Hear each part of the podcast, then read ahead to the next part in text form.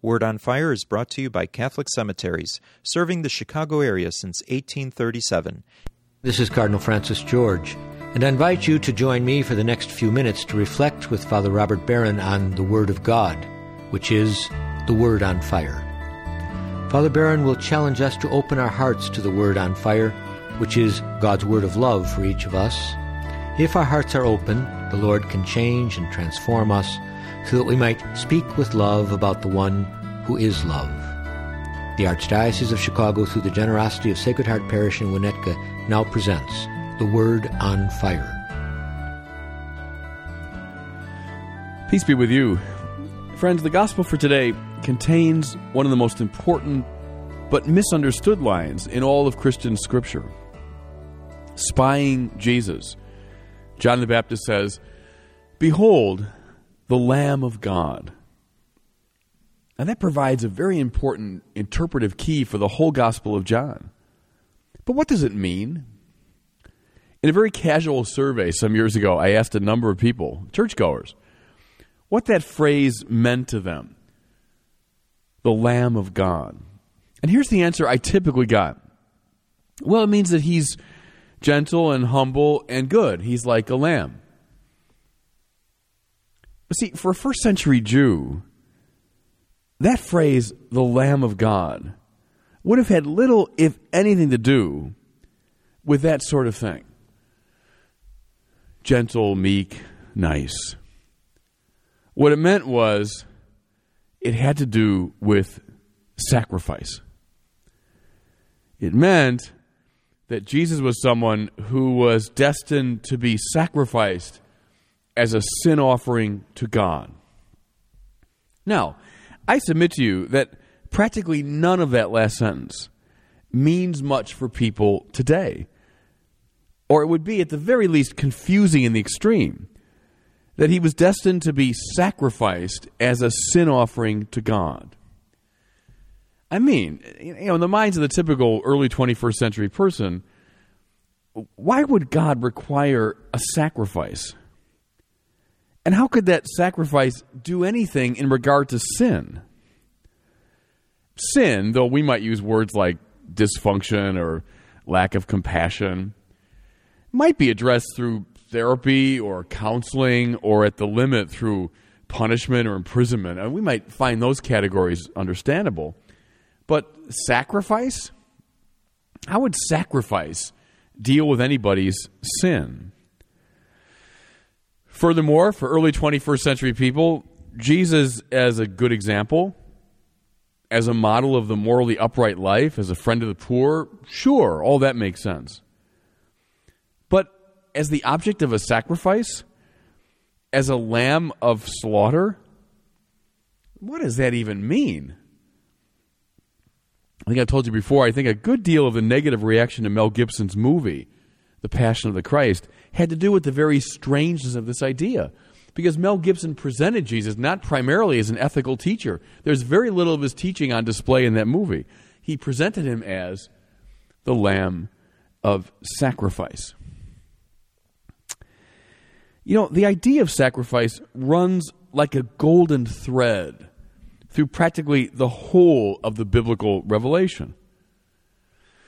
Cain and Abel, Noah, Abraham, Jacob, Moses, Joshua, Samuel, Saul, David, Solomon, Elijah, Elisha, all perform sacrifices. And for centuries, the temple in Jerusalem was a place where millions of animals were slaughtered and burned in sacrifice. They say that those approaching the temple would have smelled something like a combination of a slaughterhouse and a barbecue. That's how much animal sacrifice was going on. Okay, well, what did these ancient people mean by sacrifice, and how come they engaged in it? The logic of sacrifice, shared not just by ancient Israelites, but by the vast majority of ancient peoples, is actually relatively simple to express. Here's what it is some aspect of God's good creation is returned to God in order to signal one's desire for union with God. Let me say that again. some aspect of God's good creation. So, the first fruits of your harvest, or this animal, this lamb, this bull, is returned to God. So, the animal is slaughtered and burned up. The first fruits are offered in order to signal one's desire for union with God. So, there were sacrifices of reparation for sin, yeah. Sometimes, though, simply sacrifices of communion or thanksgiving. But in any case, something was returned to God as a sign of one's desire for union. How about more specifically in the case of a sin offering? Well, one killed an animal, and one said, essentially, May this happen to me if I violate my covenant with God. Or else, as this life is given away, so my life is given away symbolically. Or else, some scholars say, what happens to this poor animal ought to be injustice happening to me. You see, in all those cases, the sinner is presenting something to God as a sign of reparation, a sign of sorrow, a desire to reunite. Now, though it seems odd to the point of bizarre to us, this was the standard religious practice of ancient times, and certainly of Jesus' time. Now, here's something, friends, that you've got to bear in mind when thinking about the logic of sacrifice. God was never perceived as needing these offerings in any way, as though they added something to his being. Now, you'll find that in some ancient religions and mythologies that the gods or God require sacrifice as though they're being fed by it. You have that idea in some cultures where as the smoke of sacrifice goes up, God is feeding on it or he's taking in the good aroma of it. But in the Bible, we're not dealing with a God who needs our sacrifice. Just recall, for example, those prophetic diatribes against sacrifice in Isaiah and Jeremiah. It's not as though the prophets were implying that God disapproved of sacrifice, but he didn't want people to think that they benefited him, benefited God in some way. In point of fact, and here's the heart of it, they were benefiting the people who made them as the sacrificer made the sacrifice, he was ordering himself more fully to God. He was redressing the problem of his sin. He was ordering his life back to Yahweh. Not for Yahweh's sake, but for his own sake. Now, with that background in mind, because see, that's the background that would have been in the minds of first century people. That's the background that would have been in the mind of John the Baptist when he said, Behold the Lamb of God. Here's what anyone seeing that phrase in the Gospel of John would have been thinking about it has nothing to do with Jesus being gentle and humble, though he was that. This phrase has to do with temple sacrifice. John is saying that Jesus will be the one who offers the final and definitive sacrifice. The one who finally reconciles divinity and humanity. See, look, throughout Israelite history, when all these sacrifices are being made, there is nevertheless the enduring sense that they're imperfect. There's still the sense that despite all this sacrifice, we're not properly reconciled. And so the Israelites begin to long for the definitive, the final sacrifice.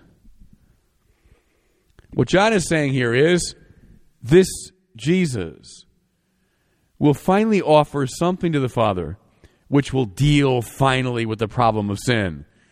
And that in this sacrifice we will find our salvation. Notice a, a curious and interesting detail John has lured people away from Jerusalem. The gospel writers tell us that they all came out from Jerusalem into the desert to commune with John. Well, see, what does that mean? Jerusalem was the place where these temple sacrifices happened. So John is luring them away from that temple as though to say, that's no longer the place of the definitive sacrifice. They ask, Well, are you the one? Are you the Messiah? Are you the prophet? And John says, No, no, I'm not it. I'm here to point to the one who is. And then in today's gospel, behold the Lamb of God. You see, the sacrifice won't be in that temple anymore. It's not in me, it's in Him. Follow Him. He's the new temple, He's the new place of sacrifice. Okay. Having seen all of this, what can we say about the precise nature of Jesus' sacrifice? Well, look, we just said that the spiritual power of sacrifice lay in its configuration of the sacrificer to God. All sacrifice involved a kind of painful twisting of the sinful self back into line with the will and the purpose of God. You know, someone came to Jerusalem carrying that lamb on his back. He's saying, I'm a sinner. I'm off kilter. But now I will slaughter this lamb. And what this lamb endures, I should be enduring. The pain, the death of this lamb is evocative of my being twisted back onto line. There's no communion in a sinful world without something like sacrifice. Well, who's Jesus? He is the very Son of God. The one who by nature is perfectly responsive to the Father. The one who from all eternity is in accord with the Father.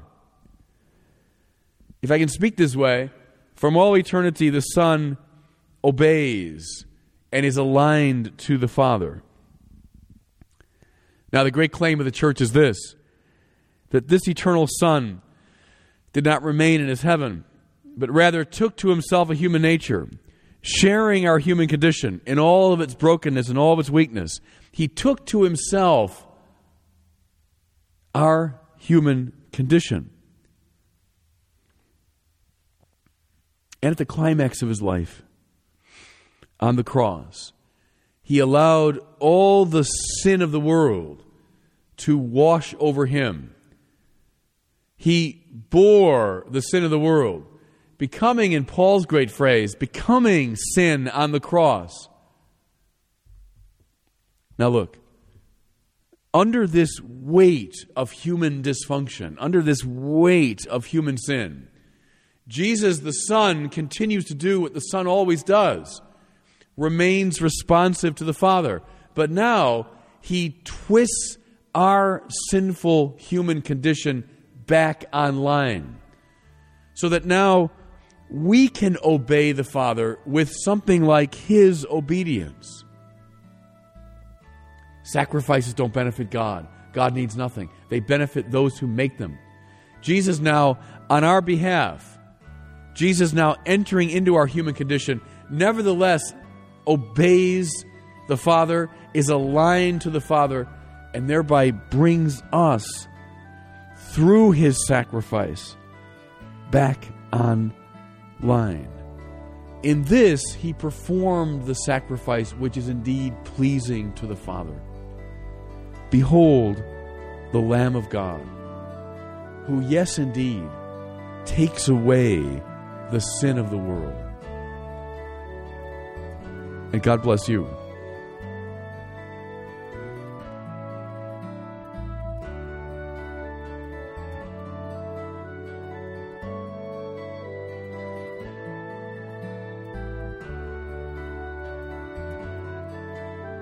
I hope that you were moved today by the Word on Fire. I pray that together we might become a people on fire with love for God and neighbor here in Chicago and wherever these words are heard. Until we join Father Barron again next week, I'm Cardinal Francis George. God bless you. The cemetery ministry is a core ministry of our Catholic faith tied to the corporal works of mercy. Cardinal George says, It's comforting to know that our Catholic cemeteries are caring for the remains of our loved ones awaiting the resurrection. There are 43 Archdiocese of Chicago cemeteries willing to help you during times of loss. Call 708 449 6100 for assistance. Catholic Cemeteries, serving the Catholic community since 1837.